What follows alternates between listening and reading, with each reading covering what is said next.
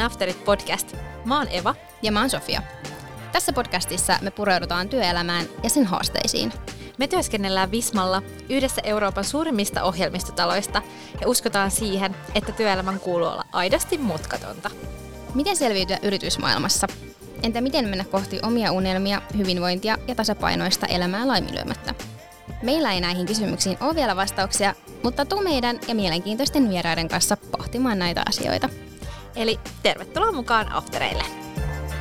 Let's go! Let's go!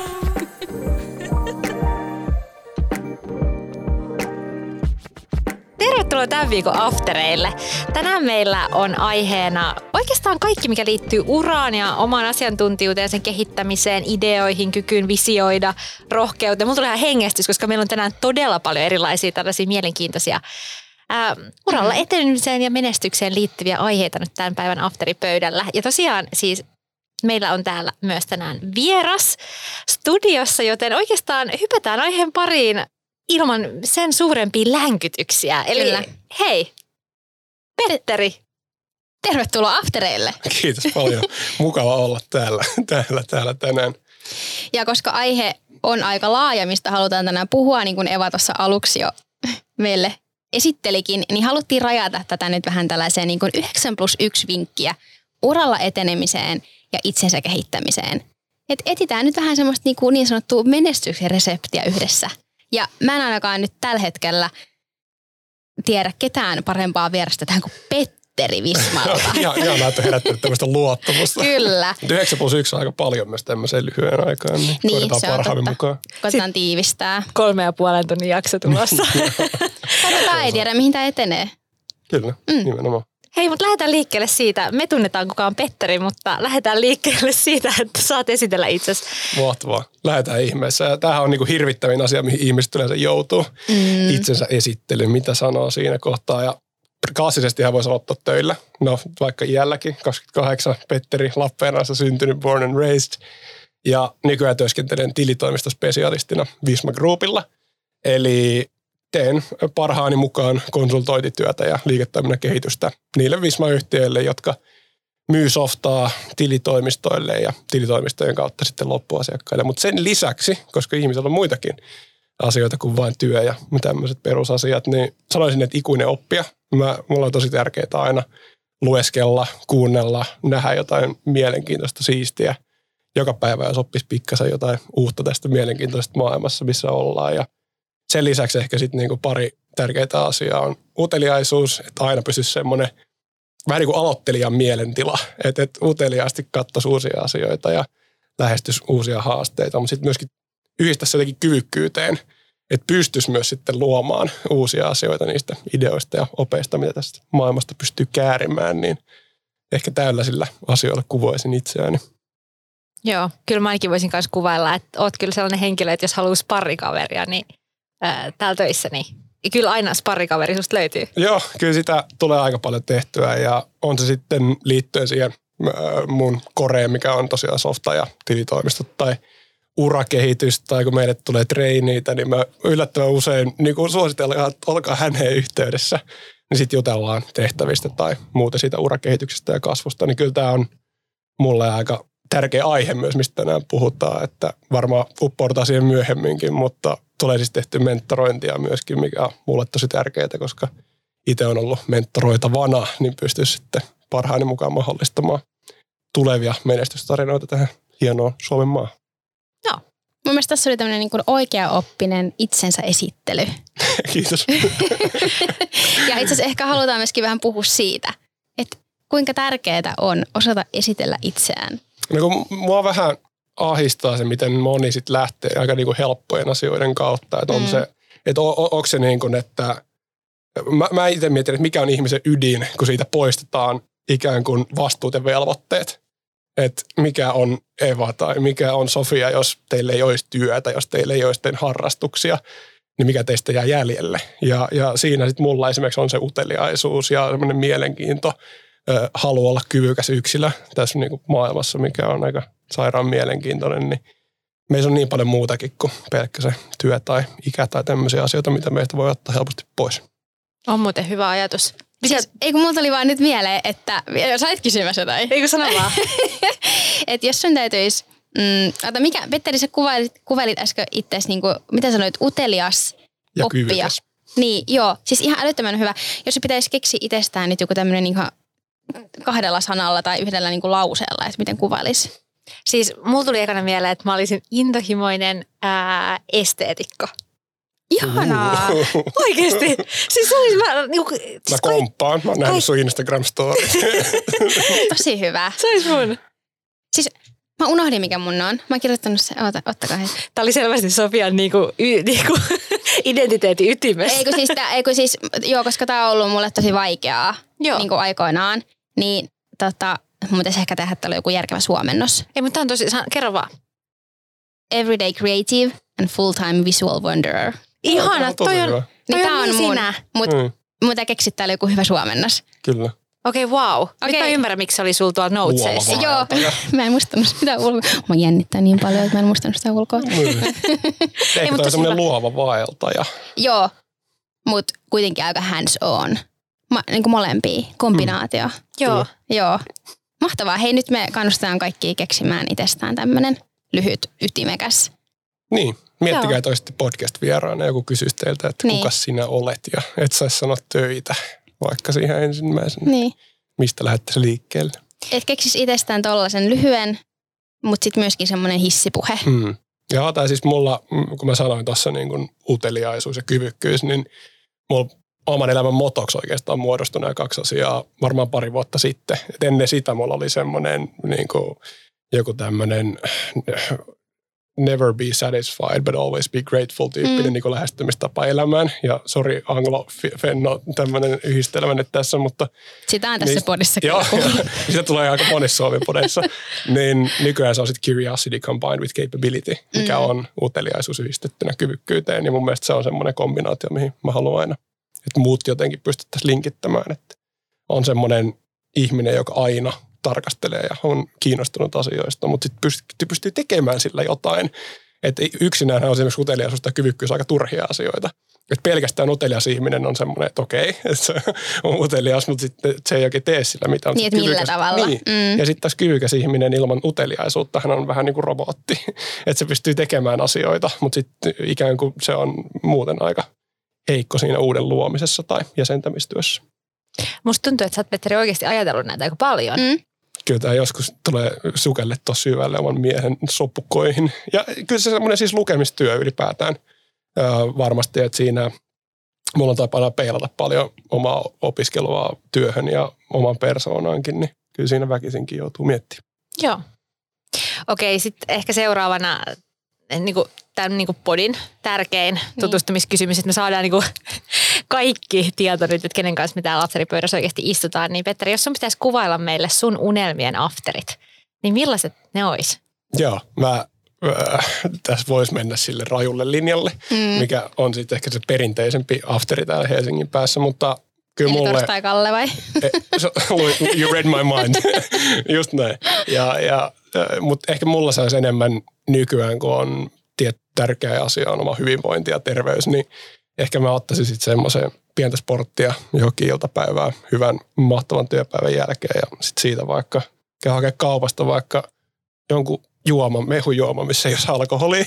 ja Mm, ja sitten menis vaan niinku nautiskelemaan kesäillasta johonkin merenrantaa, vaikka tonne Tokoen rantaan lähelle omaa kotia, niin tota, se olisi ehkä parempi. Et mä, mä vähän, musta on semmoista introverttiutta, että mä en mieluusti lähtisi niinku hirveälle isolle kirkolle tai väkijoukkoihin töiden jälkeen enää pyöri, kun on niin sosiaalista työtä muutenkin, että semmoista rauhaa, fyysistä ja sitten niinku hyvinvointiin painottuvaa after-toimintaa, niin kyllä se olisi mun valinta tässä vaiheessa ainakin elämää. Hyvä. Hei, mitäs me lähdettäisiin purkamaan? Tässä on nyt tulossa näitä Mm. vinkkejä. Niin kuin steppi ykkönen oli periaatteessa, että niin kuin hoida itsensä esittely nyt ainakin kuntoon Mm. mm. ja mieti, kuka olet. Niin. Niin mikä olisi niin kuin steppi kakkonen, niin kuin, mi- mi- minkä sä vaikka koet tärkeäksi?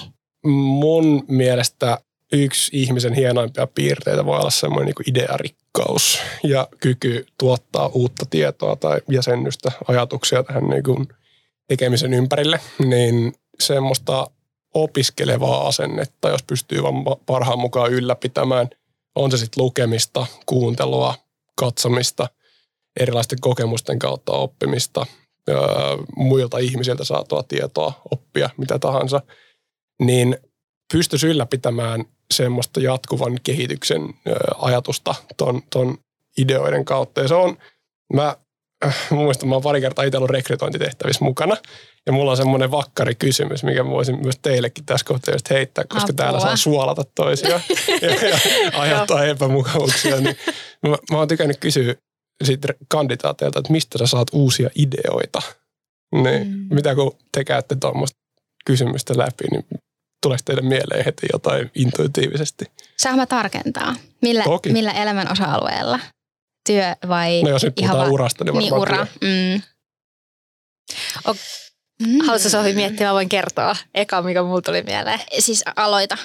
Okei, siis musta tuntuu, että mun parhaat ideat ja niin kuin tarmokkaimmat ideat tulee silloin, kun mä oon tosi eri mieltä jostain. Mä aika tarkkaan kyllä Mm. kuuntelen ihmisiä ja, ja mm, siis äh, musta on tosi kiva kuunnella ihmisten ajatuksia ja yritän aina ymmärtää sitä, että minkä, mistä niin kuin joku läht, tulee siihen omalla ajatuksellaan ja mihin se on varmaan menossa sillä.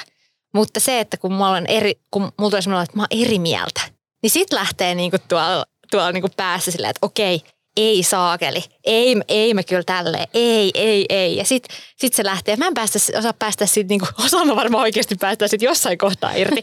Mutta siis mulla, mä tarvi, mun on niin kuin, mä en osta asioita, vaan silleen, että okei, niinhän se on. Mm. Vaan sit lähtee se idea, että ei kun, pitäisikö meidän tehdä mieluummin näin. Eli musta tuntuu, että mun parhaimmat ideat tulee silloin, kun mä oon eri mieltä jossain. Sanot sä sen, jos sä oot niinku palaverissa ja siellä on viisi muuta ihmistä, joilla on tiukka visio ja sit sä, sä tulet suoraan, että ei näin. No siis, Jos jaksaa.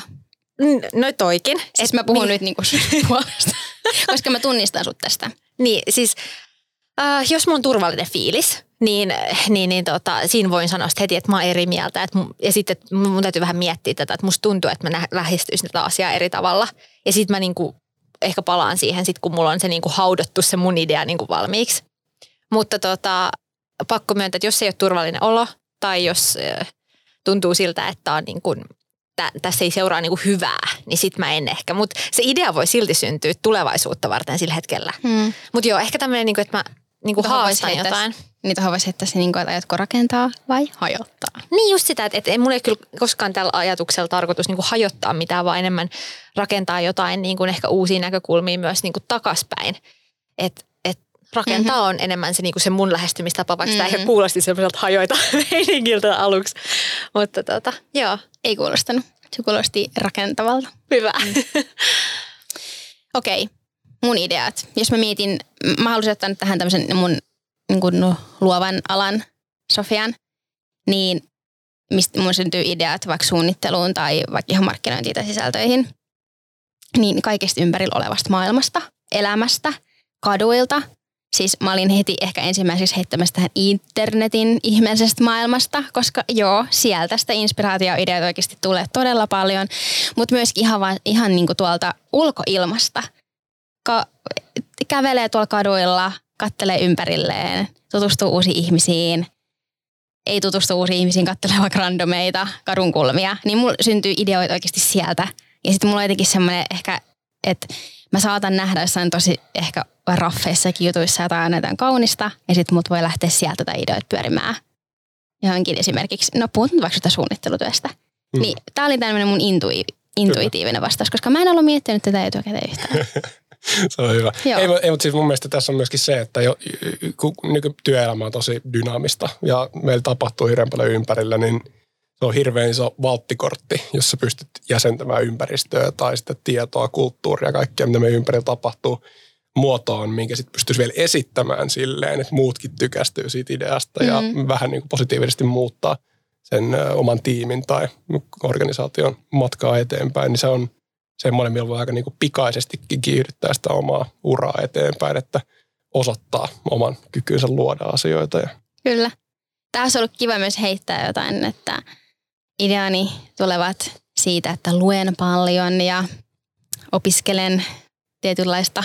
olisi helppo. Niin, se on, että sehän olisi ihan mahtavaa. mahtavaa. Mutta mut, tota, mä tiedän, kaikki ei ole, kaikki Niin. niin. ole semmoisia. Mutta mä tiedän, että sä luet paljon. Kyllä tulee aika runsaasti luettua. Joo.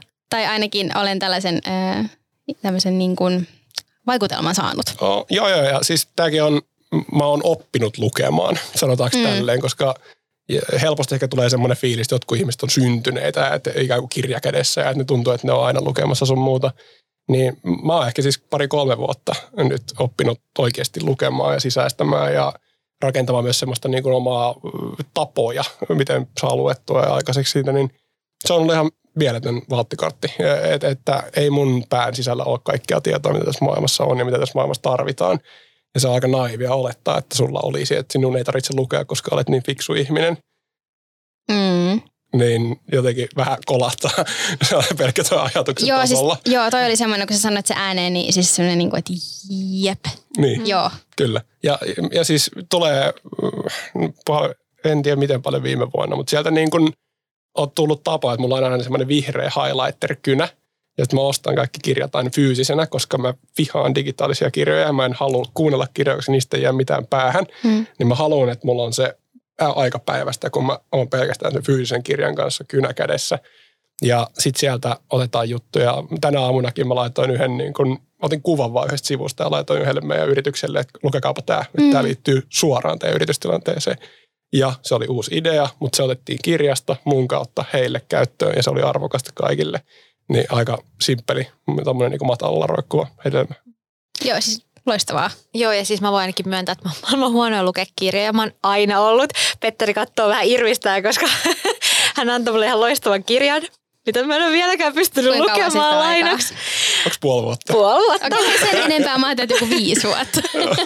Ei puoli vuotta on vielä Joo, mä paha. otin sen mukaan, koska mä ajattelin kysyä, että haluatko sen nyt takaisin, koska mä kehtaan hillata sitä himassa. Mutta se, että mun on ihan, mä myönnän sen, että mä oon, mun on tosi vaikea siis ää, jotenkin antaa aikaa kirjalle nykyään. Mm. Niin sä sanoit, että sä oot niinku opetellut lukemaan, niin miten sä näit, että miltä se tuntui aluksi? Oliko sulla silloin jo semmoinen, onko se ollut aina kuitenkin jossain määrin lukija vai onko se ihan niin kuin ns pakottanut ns itseäsi ruveta tykkäämään ja sit sä oot lö, niinku ruvennut tykkäämään mm. sit sen kautta lukemisesta? Mä oon tykännyt aina niin kuin oppimisesta ja tiedosta ylipäätään, mutta ei lukemisesta ikinä oikeastaan aiemmin. Mutta sitten se yliopistossa tuli yksi mahtava kirja vastaan ja siinä puhuttiin tämmöisestä Jack Welchin elämästä, joka oli, oliko se General Electricin toimitusjohtaja aikanaan, kyseinen herra, jos en ihan väärässä ole, niin se jotenkin antoi semmoisen kipinän, että hetkonen, että täältähän oppii tosi paljon, koska mulle oli jäänyt peruskoulusta semmoinen fiilis, että on, on niin kuin tarjolla vaan Kalevalaa ja tuntematon sotilasta, ja se ei ole totta. Maailmassa on tosi paljon hyviä tietokirjoja, ja mulla on siis, mä en pysty lukemaan fantasiaa, että et mä tiedän, että joillekin se on se oikea tapa rauhoittua. Mä rakastan vaan tämmöisiä tietoteoksia ja muita. Siis olisi varmaan pitänyt joskus niin kuin oikeasti lukea, koska mä luulen, että tämä mun vihakirjoihin on syntynyt jo lapsena, koska silloin kun joskus koulussa piti, piti tehdä jotain kirja-arvosteluita, niin sai valita itse kirjansa, niin mä otin lasten kuvakirjan, minkä mä siitä arvostelin, koska mä en halunnut lukea jotain. Siis ihan hirveän olo myöntää, mutta siis mä en ole koskaan tykännyt lukea. Mä oon tykännyt katsoa, tai siis semmoisista niin lyhyemmistä tekstistä. Mä en tiedä, mistä se johtuu. Nykyään kuuntelen paljon podcasteja, niin esimerkiksi, tai, tai luen jotain lyhyempiä artikkeleita tai ai- muita ihmisten ajatuksia sitten taas niin kuin helpommin sisäistettävänä kuin se koko kirja. Mutta kato Eva, mulla, mulla on vähän samanlainen story siinä meidän lukiossa, kun piti lukea erilaisia kirjoja äidinkielen tunneilla ja muulla. Niin mä otin sen lyhyimmän, mm. joka johti siihen, että mä luin William Shakespearea, koska ne oli lyhyimpiä teatteriteoksia. Mm. Se oli Joo. jännä sitten, että tämä Shakespearen joo. maailma sen takia, kun ne oli lyhyitä teoksia. Mutta kuulostaa hienolta. Voi Kyllä, sanoa, että oli nimenomaan. Shakespearea. Niin sit, Nimenomaan. ja se kuulostaa ulospäin sillä, että wow, että tämä on niin tohimoinen tyyppi. Mm. Kyllä. Mutta ehkä, voitaisiko ehkä jotenkin summata tätä niin, että jokainen ehkä kannattaa opiskella ja niin kun etsi ne omat tavat oppia. Niin, ja ei pelkästään oppia, vaan myöskin niin kuin muuttaa sitä oppia sit niin kuin ideoiksi asti, Niin, koska se on hyvin eri asia. Joo. Oppi ei ole sama asia kuin idea, joka Niin. aiheuttaa muutosta. Että se vaan jää sitten tuonne sellainen, että idea on enemmänkin semmoinen asia, mikä vuotaa vähän ulos sun omasta päästä ja muuttaa maailmaa. Ja siitä voitaisiin ehkä niin kuin pienellä aasinsillalla Mm. siitä niin kuin ideoiden syntymisestä hypätä kykyyn ikään kuin, niin kuin visioida ja, ja unelmoida, että se, miten sitten mennään toteuttamaan asioita ja, ja muutetaan se pelkkä idea niin kuin joksikin, mikä muuttaa maailmaa, on ihan eri asia. Ja se on tosi paljon vaikeampaa myöskin. Ja voidaan miettiä, että monella ihmisellä on tullut vaikka tosi siisti idea tai visio, mutta sitten miten usein se kolahtaa johonkin, että ei päästy vauhtiin, ää, ei, ei niin kuin syntynyt siitä sitten jotain uutta. Että miten se kyky visioida ja unelmoida saadaan sitten konkretisoitumaan ja materialisoitumaan jotenkin. Onko saanut paljon sun ideoita viety eteenpäin esimerkiksi sun uralla? On. Ja siis se, tästä ehkä on muodostunut semmoinen, monessa pöydässä ollaan puhuttu omista vahvuuksista. Ja mä oon sanonut, että ehkä mun vahvuus on kyky materialisoida vaikeita abstrakteja asioita. Et silloin kun mä aloitin Vismalla, niin tuli eka tehtävä oli semmoinen, että oli visio, mutta ei mitään hajoa, miten sinne mennään. Ja sitten lähdetään rakentamaan. Ja nytkin mun nykyinen positio esimerkiksi on materialisoituminen jostain ideasta, mitä ei ollut ennen olemassakaan. Ja mulla on niin päivittäinen toiminta nyt on sitä, että on joku idea, joka sit viedään käytäntöön, materialisoidaan jollain tavalla. Niin se, se on oikeastaan mun niin day to day melkein tällä hetkellä. Millainen sun, niin kuin, jos sun pitäisi vaikka niin kuin, ihan semmoinen normiarkipäivä, mm. niin millainen se on töissä? Saatetaan hyppiä aika paljon maasta toiseen. Eli mulla kun on tosiaan 25 eri yhtiötä, kenelle tekee asioita 15 eri maassa, niin päivä saattaa olla, että aamulla sparrataan espanjalaisen yrityksen myyntijohtajaa, että miten hän pyörittää sitä organisaatiota ja sitten meillä onkin joku isompi luento vaikka koko konsernille siitä, että miten tehdään kumppanihinnottelua tai erilaisia asioita. Et, et sinne mahtuu tosi paljon, aina niin kuin yrityskohtaisista ö, gruppitason asioihin asti ja ö, kolmeen eri asiaan periaatteessa pakkautuu päivät. Et siellä on projektityötä, siellä on sparraustyötä ja sitten siellä on inspiraatiotyötä ja nämä kolme ö, erilaisin roolein sitten määrittää sitä päivän sisältöä ja agendaa. Tota, jotenkin ehkä tässä tulee se, että, että se, että on niinku semmoinen halu visioida ja unelmoida siellä työpaikalla, niin mitä sä näet, että mikä sua motivoi, koska näähän me ei olla meidän omassa yrityksessä töissä. Me ollaan jollain töissä. Mm. Mikä, sun, mikä sut saa unelmoimaan ja visioimaan tämmöisen ison konsernin sisällä? Toi on tosi hyvä kysymys ja mä en tiedä pystyykö siihen niinku vastaamaan, koska se jotenkin tuntuu, että se tulee niin luonnostaan. Että et mulla se on jotenkin niin, kuin niin vahvasti DNAssa – että ei hyväksytä sitä nykytilannetta ja otetaan enemmänkin semmoinen niin sisäisen yrittäjyyden asenne hmm. siihen omaan työhön. Ja se on mun positio muutenkin tässä niin kuin Visma Groupilla on tosi semmoinen yrittäjämäinen, että et, ei, ei tulla sanomaan, että teet tälleen tai koita tota saada aikaan, vaan itse sitten niin mietitään, että okei, nämä yritykset, nämä markkinat, nämä kumppanuudet, miten näistä saadaan mahdollisimman paljon ja hyvää aikaan, niin se sitten ajaa – väkisinkin siihen tilanteeseen, että ei ole mitään oikeaa reseptiä. Ja niin sitten mun pitää myöskin visio, visioida. Ja sitten kun siitä samalla valitettavasti tykkää, niin ei, ei ikävä kombinaatio. Mm. Mä pystyn kyllä samaistumaan tuohon just siihen, että kun pääsee itse, tai se oma rooli on sellainen, että pääsee oikeasti itse kehittämään sitä, niin siellä pitää olla semmoinen, ää, siinä pitää varmasti olla myös sitä halua myös visioida ja unelmoida siinä positiossa, jotta siihen motivoituu oikeasti ja, ja mm. tota, Kyllä. Joo. Ja siis kannattaa olla myös sellaisessa työssä, mitä tykkää tehdä. Kyllä se on tosi paljon mukavampaa mm. kuitenkin. Ja jos puhutaan tämmöistä niin kuin, no paljonhan nykymaailmassa puhutaan just työhyvinvoinnista, niin mulla esimerkiksi on tosi tärkeää, että työ ja elämä ei niin liikaa erottuisi toisistaan, koska se on tosi rankkaa tasapainotella näitä kahta asiaa. Tai että olisi joku viisi eri persoonaa päivän aikana, mitä sä esität. Et, et esimerkiksi mun mielestä, mikä Vismallakin on tosi hienoa, se, että saa olla oma itsensä. Ja, mm. ja mä oon ihan samanlainen töissä kuin mä oon arkena ja kaikkialla muuallakin, että se ei niinku muutu myöskään siinä omassa olemuksessa. Joo. Mutta siis toi on varmaan niinku todella kuluttavaa, kun miettii, että jos haluaa todella paljon erotella Jep. asioita elämässä. Ja ajattele, kello lyö neljä, niin. nyt sä muutut. Niin. Mutta mä en tiedä, onko tähän niinku oikea tai väärä niinku tapa tehdä. Että et on niitä ihmisiä, kenelle niinku työ on vain työ, ja sitten alkaa se niinku toinen elämä. Ja sitten on niitä ihmisiä, kenen se sekoittuu. Että mitkä sitten on niinku kenenkin tapa tehdä. Kyllä. Niin siinä se kysyy. Niin. Mutta mut tämä on Petterin tapa. Tämä on mun tapa. Ja mun mielestä niinku, ei, ei ole varmaan oikeet ja väärää. Mm. Ja mun mielestä toikin on jotenkin todella niinku, ihaltavaa. Ja, Rankittaa tehdä jotain, mikä ei ole suoma. Just näin. Mm. Mutta myöskin toi on tosi inspiroivaa. Mm. Voisitko sä olla semmoisessa työtehtävässä, mikä, tai siis semmoisessa työssä, mikä olisi sulle vaan työ? Buo, ei pitkään. Mm. Kyllä se niin kuin, ja tämähän on esimerkiksi se asia, kun jotkut luulee, että palkka ratkaisee, niin se on tilapäinen laastari ikään kuin ongelman päälle. Et, et, ei, kyllä mun mielestä siinä pitää olla jotain syvällisempää Hmm. merkitystä ja kyllä se tästä puhutaan just vaikka visioinnista tai unelmoinnista tai kaikista muista teemoista, niin kyllä se on niin tärkeää siinä omassa työssä. Että jos, jos olisi vaan semmoinen niin kaava, mikä toistaa itseään kahdeksan tuntia päivässä viikosta toiseen, vuodesta toiseen, sä nyt niin kuin tässä iässä tietäisit seuraavat 10, 15, 20 vuotta sun arjen. Ja mun mielestä se on jotenkin aika semmoinen dystoppinen ajatus. Mm. Kyllä. Onko sulla selkeitä unelmia siitä, että mihin sä haluat mennä? Ei. Vaikka seuraavien viiden vuoden päästä. Puhut, me ollaan puhuttu tästä viiden Joo, vuoden unelmista. ollaan ollut musta puhuttu, joo. Tämä on hauskaa, että, että just sitä, Mm. että miten me oikeasti me ei voida tietää, missä me ollaan. Tai siis, että mitä mahdollisuuksia me eteen Mm. tulee seuraavan viiden Se vuoden aikana. maho- Ja se on mahdoton mun mielestä asia. ärsyttävä kysymys. Niin, ja se on ihan mahdoton nykymaailmassa. Että viisi vuotta sitten, jos miettii mitä itse teki, niin olisitte pystynyt kuvittelemaan, että nyt niin kuin olette siinä, kun te olette. Niin mä luulen, että te olette ihan eri tavalla ajatellut sitä asiaa. Niin, Olisitteko nähnyt mun ja Eva ilmeet? Joo, pudisteltiin päätä. niin et, et, kyllä se niin munkin kohdalla, niin viisi vuotta sitten mä olisin sanonut vaan, jos joku sanoi, että tässä ollaan, niin on niin kuin bullshit, että ei varmana. Mm. Kuulostaa jotenkin niin kuin, no, en, en nyt niin kuin mitenkään ylimielisesti halua sitä sanoa, mutta kuulostaa niin kuin liian hyvältä, koska asiat on vaan tapahtunut, mitkä on johtanut siihen, että nykyään on niin kuin tosi onnellinen ja iloinen siinä, mi- mihin on päätynyt. Niin seuraavat viisi vuotta mennään tiettyjen periaatteiden mukaan. Mulla että tällä hetkellä ohjaavia periaatteita on kansainvälinen vaikutustyö.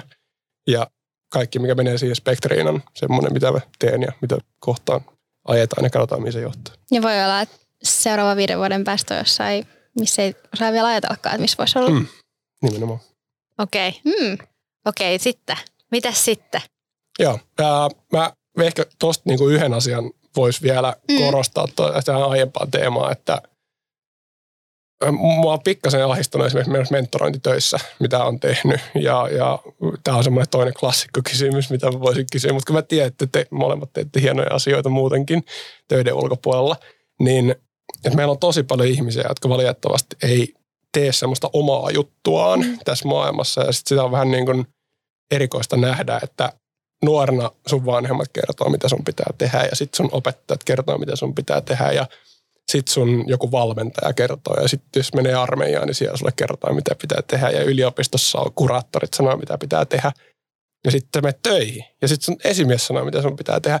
Niin kun, jos, jos on siinä vaikka 30 kynnyksellä ja kysytään, että mitä sä oot tehnyt, joka on ihan puhtaasti sun omasta päästä, niin kukaan ei ole sanonut, että tee näin, tee tolleen, kokeile tätä, niin kannustaisin kaikkia vaan, että tehkää ihan mitä vaan. Tee vaikka se Instagram-tili ja laita Mm. sinne jotain. Se on jo tosi, se on jo tosi hyvä. Ja mä itse muun muassa niin kun, on tehty blogeja ja on tehty videosarjoja vaihto-opiskeluista sun muista, niin se on ollut tosi opettavaa. Ja siitä saa ihan sairaan paljon irti ja se taas opettaa susta tosi Joo. Paljon ja se näyttää sun niin kuin janoa, halua tehdä jotain siistejä asioita, niin älkää aina tehkö se niin kuin muut sanoo. Kokeilkaa joskus jotain muutakin. Joo, siis en mä tiedä, mä jotenkin tosi inspiroitunut. Tässä siis ihan todella hyvä pointti ja varmaan myöskin tuli vaan mieleen tästäkin, että, että se voi tehdä varmaan ihan omaksikin iloksi. Tai ehkä varmaan kannattaakin eikä ketään Joo, ja muuta siis lähtökohta varten. noissakin oli Niin. se mulla. Juu, just just nämä niin. blogit tai videot. Et aloittaa vaan Niin. jostain. Että ei se tarvii se olla mitään tosi suurta ja ihmeellistä ja ei siltä tarvii varmaan saavuttaa mitään aivan niin kuin massiivista huomioa tai loistoa. Että se voi tehdä ihan niin kuin itseään varten niin kuin Ja itselleen. siinähän se motivaatio menee nopeasti. Nyt mä teen Niin. tämmöisen ja breikkaan ja teen Niin. tosi viraalin jutun. Niin, Ja sitten se ei tapahdukaan ensimmäiseen kuuteen kuukauteen. Niin kuin ei tule mitään mm. katsomisia tai niin kuin tulostakaan. Mutta ehkä se nyt voi olettaakaan niin. Sama kuin menisi töihin ja sellainen, niin kuin nyt mä oon treeni ja sitten mä oon toimari seuraavaksi. Niin. Ei se, ei se nyt niin kuin ihan niin mene. Vaan, mutta kyllä tässä niin kuin semmoista jatkuvaa tekemistä työtä ja, ja, Joo. ja niin kuin määränpää, määränpää, kun tietää ja sinne rohkeasti etenemistä vaan. Niin. Niin se voi olla ihan mitä vaan, mikä vaan on niin kuin oma juttu. Mm, Että oli sitten ruoanlaitto tai kyllä. business-strategioiden luominen, niin no mennä. Jep, ja oikeasti jos haluaa itselleen tähän rohkaisuun, niin rupeaa oikeasti miettiä sitä, että kuinka monta kertaa on tehnyt jotain niin kuin oikeasti omaa, vaikka niin. jonkun toisen ohjettakin, vaikka vastaan periaatteessa. Mm. Mulla on ainakin ko- sanottu joskus koulukuraattori on, tai mikä oliko se opo tai on sanonut, että Joo. ei, että sä voit tehdä tota, ei, ei, ei, Joo. että et sä et voi mennä Mm. kauppiksi, että et sä sovi sinne sun arvosanojen. No menin, hitto viekö, menin. Ja sitten taas, että niinku töissäkin vaikka va- mitä ollaan keksitty, kun joku on ollut Mm. se, että no ette te voi tolleen tehdä. No kyllä tehtiin ja hyviä juttuja on saatu aika. Siis ihan mitä tahansa se onkin. Niin oikeasti vaikka miettii jo taaksepäin vähän, että mitä kaikkea on tullut oikeastaan tai millaisissa kohdissa on tullut oltua rohkea ja mietittyä niitä, että mitä mä haluaisin itse oikeasti tässä kohtaa tehdä. Ja sitten oikeasti saa siitä sitä voimaa, että okei, ensi kerrallakin kannattaa. Jep. Ja on siis just tämä, että on se sitten sitä omaa tai on se sitten töissä, niin uralla etenemisen kannalta aika tärkeitä asioita. Mm. Osoittaa, että sulla on jälleen kerran kykyä ideoida, kykyä materialisoida ja rohkeutta kokeilla ja ehkä jopa epäonnistua. Mm. Joo. Ja itse asiassa epäonnistumisesta tulikin vaan mieleen, että ehkä, ehkä kannattaisi vaan niin kokeilla ja tehdä ihan sama, vaikka se, niin kuin, ei se mene niin kuin suunnittelee. Mm. Kyllä. Mä en tiedä, tota, jatkuva kehitys. Mä olin menossa jo mokailuun.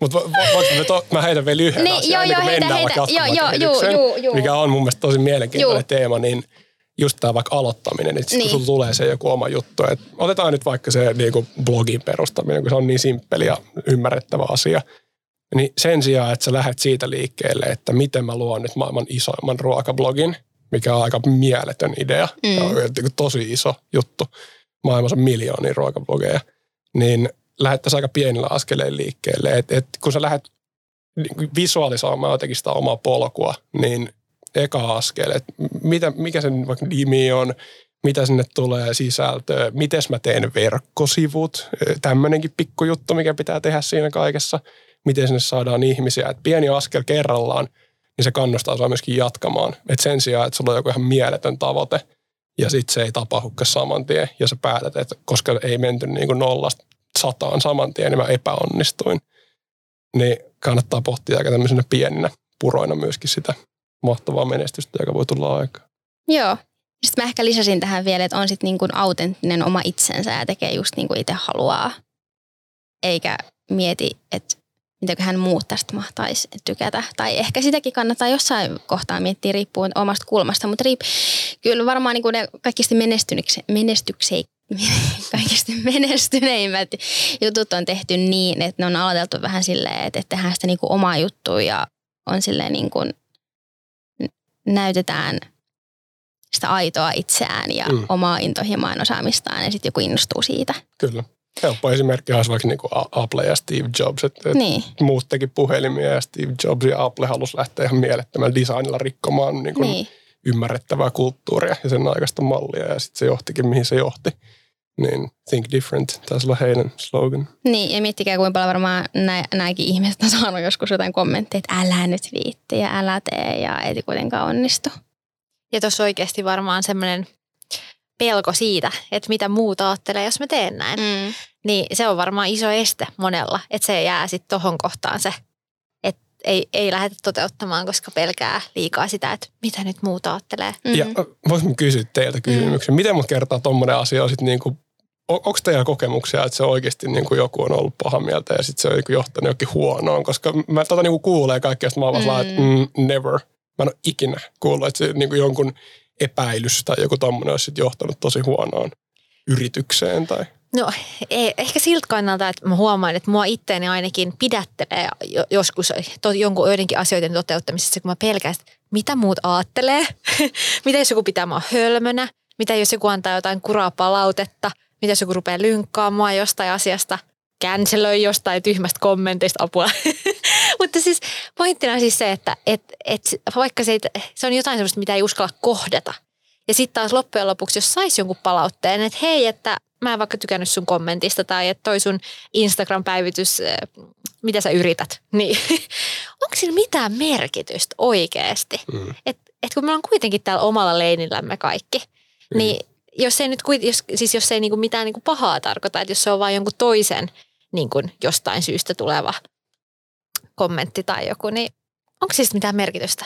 Joo, ei semmoisilla turhanpäiväisillä kommenteilla ei ole mitään merkitystä ja ei pitäisi oikeasti miettiä niin paljon, mitä muut ajattelee, koska niille ei oikeasti loppujen lopuksi mitään merkitystä niin kauan kuin ne on semmoisia trolli Niin just tai tätä. semmoisia niin kuin turhia ajatuksia. Niin. Mm. Ja niin kyllä mäkin olen niin pidetellyt itteeni aikoinaan tosi paljonkin, että mulla oli aika pitkään haaveena tähän enemmän niin kuin luovaa työtä ja just graafista suunnittelua ja tämän tyylistä sisällötuotantoa, mutta siinä kesti, se oli, se oli tosi monta vuotta mun niin unelmissa ja mielessä. Ja mulla kesti tosi kauan, että mä lähdin toteuttaa sitä johonkin suuntaan, kunnes sitten joku päivä mä sen tein. Ja sitten mä vaan niin kuin tein vaikka niillä mun teille oman Instatilin, aloin postaa niitä sinne. Ja aloin olla siellä niin kuin toteuttaa itseni ja luova siellä. Ja toi kuulostaa ehkä jonkun korvaan tosi pieneltä tutulta, mutta se oli mulle tosi iso juttu silloin. Ja vitsi, miten paljon musta tuntuu, että se niin kuin, mulla tuli tosi semmoinen niin rauhallinen fiilis sen jälkeen, kun mä olin mm. alkanut toteuttaa sitä omaa juttua. Ja mä oonkin laittanut sinne ää, hetkittäin semmoisen itse asiassa postauksen ihan tietämättä tästäkin aiheesta, mistä me nyt puhutaan, että, että ihan oikeasti niin kuin alo, että aloita vaan, mikä se ikinä olikaan, niin aloita. Että postaa se kuva, postaa se video, aloita se harrastus, hae siihen työhön, me opiskelee jotain uutta alaa, ihan mitä vaan, mitä sä haluat ihan oikeasti tehdä, älkä yhtään mieti, mitä muut ajattelee. Kyllä. Niin ja kuin- ehkä se, Niin. sit niinku se follow-up on se, että mi, mi, mitä tässä voi tapahtua. Niin, mikä on pahin, mitä voisi tapahtua. Mikä, mikä tässä niin. voi niinku, Enemmänkin se voi poikia jotain tosi hyvää tosi, että et, et sun elämästä voi tulla vieläkin parempaa. Mm. Kyllä. Ja jos Ja- ei tule, niin sitä kannattaa lopettaa. Kyllä. Mun mielestä tässä on aika hyvä aasin silta ehkä palautteen antamiseen Mm. Joo. ja, ja myöskin niin vastaanottamiseen, koska tämmöisessä urakehityksessä molemmin puolin ja molemmin rooleilla on mun mielestä tosi iso merkitys. Että palautteella on merkit, ihan siis tosi iso osa ihmisen kehityksessä ja kasvussa. Mutta sitten taas siinä on kaksi asiaa. Että siinä on se palautteen antajan vastuu antaa hyvää. Mm. Voi se olla huonoa, mutta siis niinku hyvällä palautteella tarkoitan vaan, että se on rakentavaa. Että se vie johonkin suuntaan ja se ei ole paha enteistä, että se ei nyt haukuta jotain tai koirata saa jotain niinku murrettua tai voimaan ikä, ikävästi mun palautteen syystä, vaan annetaan semmoista palautetta ihmisille, joka, joka parantaa sitä heidän työn jälkeään tai muuttaa sitä suuntaa pikkasen. Mutta sitten taas se palautteen saajan vastuu on myöskin, että ota se vastaan. Että älä vaan niin kuin sulje omia korviasi ja ikään kuin, totta kai pitää pitää visiosta kiinni, mutta mut myöskin kuunnella sitä, mitä muut ihmiset sanoo siitä ö, tiettyyn pisteeseen asti, jos se on rakentavaa. Mutta koska jos se on vaan semmoista negatiivista länkyttämistä, niin antakaa painakaa delete-nappia sille Mhm. kommentille, ettei noilla tee yhtään mitään. Helposti on jää mieleen, että kymmenen hyvää ja yksi paha, niin kum- kumpi muistetaan. Mm, paha. Mm. Onko sä aina pystynyt ottamaan hyvin palautet vastaan? Mä koitan parhaani. Niin. I- onhan se niin kuin joskus vaikeaa, Niin. jos on semmoinen niin kuin oma rakas ö, projekti vaikka. Mm. Mutta sitten siinäkin, niin kun, että mun mielestä ei saa liikaa rakastua omiin ajatuksiin ja ideoihin. Ö, o- mun mielestä se joku to- sanonta tässä on se, että don't fall in love with your darling, ei kun kill your darlings taitaa Mm. olla se. Että sulla pitää olla myöskin idearikkaana ihmisenä kyky myöskin sanoa, että ei toimi, ei pysty, pitää muuttaa. Että jos sä sitten niinku liikaa jäät kiinni siihen, niin sit sä kyllä meet alaskin sen oma ideas kanssa, jos muu, valitettavasti niinku ympäristö tai muu, muu ryhmä ei siihen lähde mukaan. Joo. Ja musta tuntuu, että, koska siis, ja mä, mä arvostan sitä, että saa palautetta, vaikka ei sitä pyytäiskään välttämättä, niin se, että joku haluaa antaa rakentavaa palautetta, mikä on just sellaista, just rakentavaa, niin sillä on musta ihan hirmu suuri merkitys, mutta mä huomaan, että jos mä oon vaikka vähän väsynyt tai on ollut vähän rankkaa ja sit saa jonkun palautteen vaikka siitä, että hei, ää, tällä, tällaisia hyviä ajatuksia, että tätä voisi kehittää, niin se voi olla vaikeampi ottaa, e- tai se voi olla vaikea ottaa joskus vastaan. Ja sitten mä oon huomannut, että kun astuu siitä pari askelta ekaksi taaksepäin ja sitten ottaa silleen, että okei, mitäs mä katonkin tätä, niin kuin muuttaa sitä omaa suhtautumista siihen, että mitä mä nyt sain periaatteessa vaikka kirjoitetun palautteen.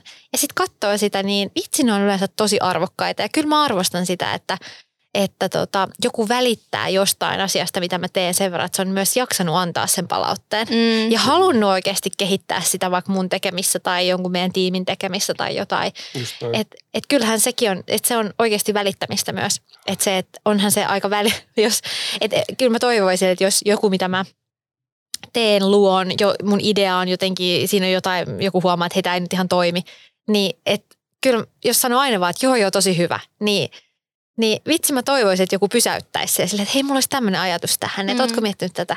Joo. Ja Kyllä. E- Eva siis mua ei pelota mikään niin paljon kuin, että mä esitän joku idea ja kaikki on sellainen tosi hyvä.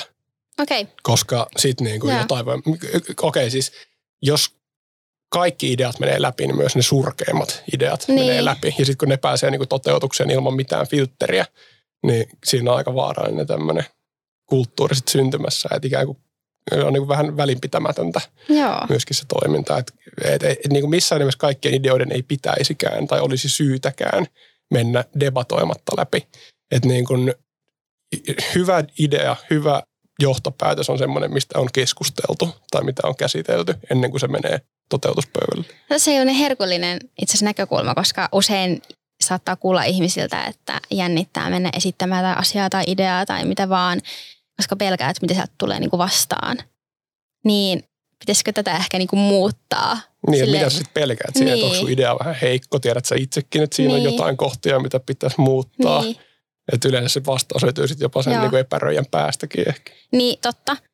Tai että pelkääkö jopa myöskin sitä niin kuin ää, rakentavaakin palautetta. Et Mm. Jotkut voi niin kuin ehkä pelätä sitäkin. Niin, no, mutta sitten sulla on se palautteen vastaanottajan velvollisuus myöskin Niin. kyetä siihen, että ei se palaute harjoittaa ole sitä. yksipuolista ikinä.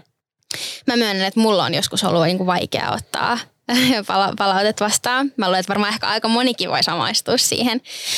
Tota, mutta toi, mitä sä sanoit, että ei saisi niin kuin, miten sä sanoit sen, ei saisi rakastua liikaa omiin ajatuksia ja ideoihin. Niin toi oli ihan älyttömän hyvin sanottu. Ja mä oon itse asiassa, äh, tota mä oonkin, en siis ihan noin hienosti ole kyllä miettinyt tätä, mutta mä oon miettinyt sitä niin, että jos joku antaa mulle palautetta, niin mä yritän miettiä, että okei, kohdistuuko se palaute johonkin niin kuin asiaan vai johonkin niin kuin henkilökohtaiseen niin kuin min, niin kuin minuun. Että yrittäisi jotenkin osata erotella ne kaksi. Ei se ole aina helppoa. Kyllä mä mm. siinä niin kuin mokailen kyllä, että joskus saattaa ottaa liikaa itteensä ja joskus osaa tosi hyvin erotella ja pitää se, niin kuin, että no niin, tämä oli tähän niin kuin asiaan ja tekemiseen, ei mitään. Sitten tehdään se niin kuin toisella lailla paremmin.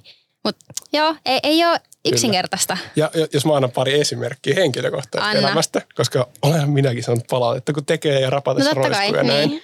Niin yksi semmoinen palaute, mikä mä muistan, jäi tosi hyvin mieleen. Siitä on joitain vuosia, mutta mä olin osa tiimiä, missä mä olin ihan siis reippaasti nuorin tyyppi siinä koko organisaatiossa tai tehtävässä. Sitten me aina vuosittain tai olisi puolivuosittain annettiin palautetta vähän kollegoista ja näin. Sitten joku oli kirjoittanut sinne, että Petteri on muuten tosi kiva, mutta se on tosi naivi. Mä toi on Osuuko se syvälle? Joo. se, se, oli vähän semmoinen, että okei, okay, niin kuin millä tavalla mä haluaisin mm. niin kuin tietää sen, että mistä se, mikä minkä sä näet niin kuin naiviutena siinä mun tekemisessä. Että onko se, että niin kuin suhtautuu niin innolla ja positiivisuudella, energialla kaikkeen vai että niin kuin mistä se tuli. Et se oli sitten taas mun mielestä esimerkki vähän semmoisesta heikompan puolesta palautetta, mm. koska siinä ei ollut sitä, että niin kuin miksi ja mistä ja mitä mä voisin parantaa. Vaan siinä mentiin Joo. suoraan siihen, että olet tällainen ja se ärsyttää ehkä minua. Oliko palautteen antaja ehkä kyyninen? En tiedä. se, se, sepä se, se, ja kun annetaan niin anonyymiä palautetta, niin se tietysti mahdollistaa tämmöisen asian. Mm. Mutta toi oli semmoinen, että kyllä mä aika hyvin sen annoin niin mennä läpi. Mutta sitten myöskin niin otin sen sellainen, että okei, pitää pitää mielessä, että Joo.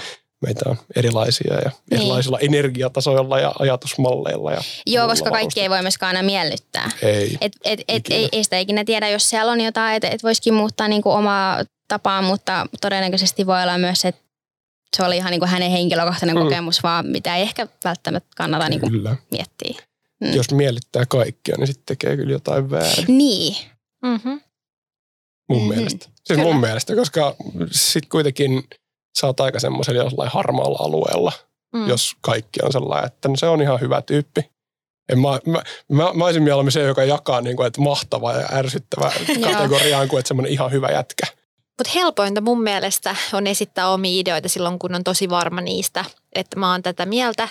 Ja, ja just sitä, että myös ottaa sitä rakentavaa pala- jos on niinku se hyvä tarkoitusperä siihen, että mitä täällä mun idea haetaan takaa.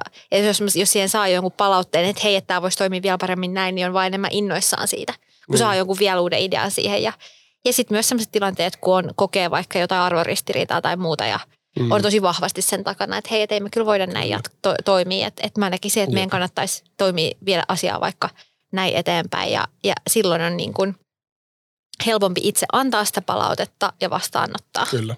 Mutta Eva, koska sä saat ideoita siitä, että sä oot eri mieltä Joo. ihmisten kanssa, niin mä oon ehkä tietyssä kohdassa eri mieltä tässä.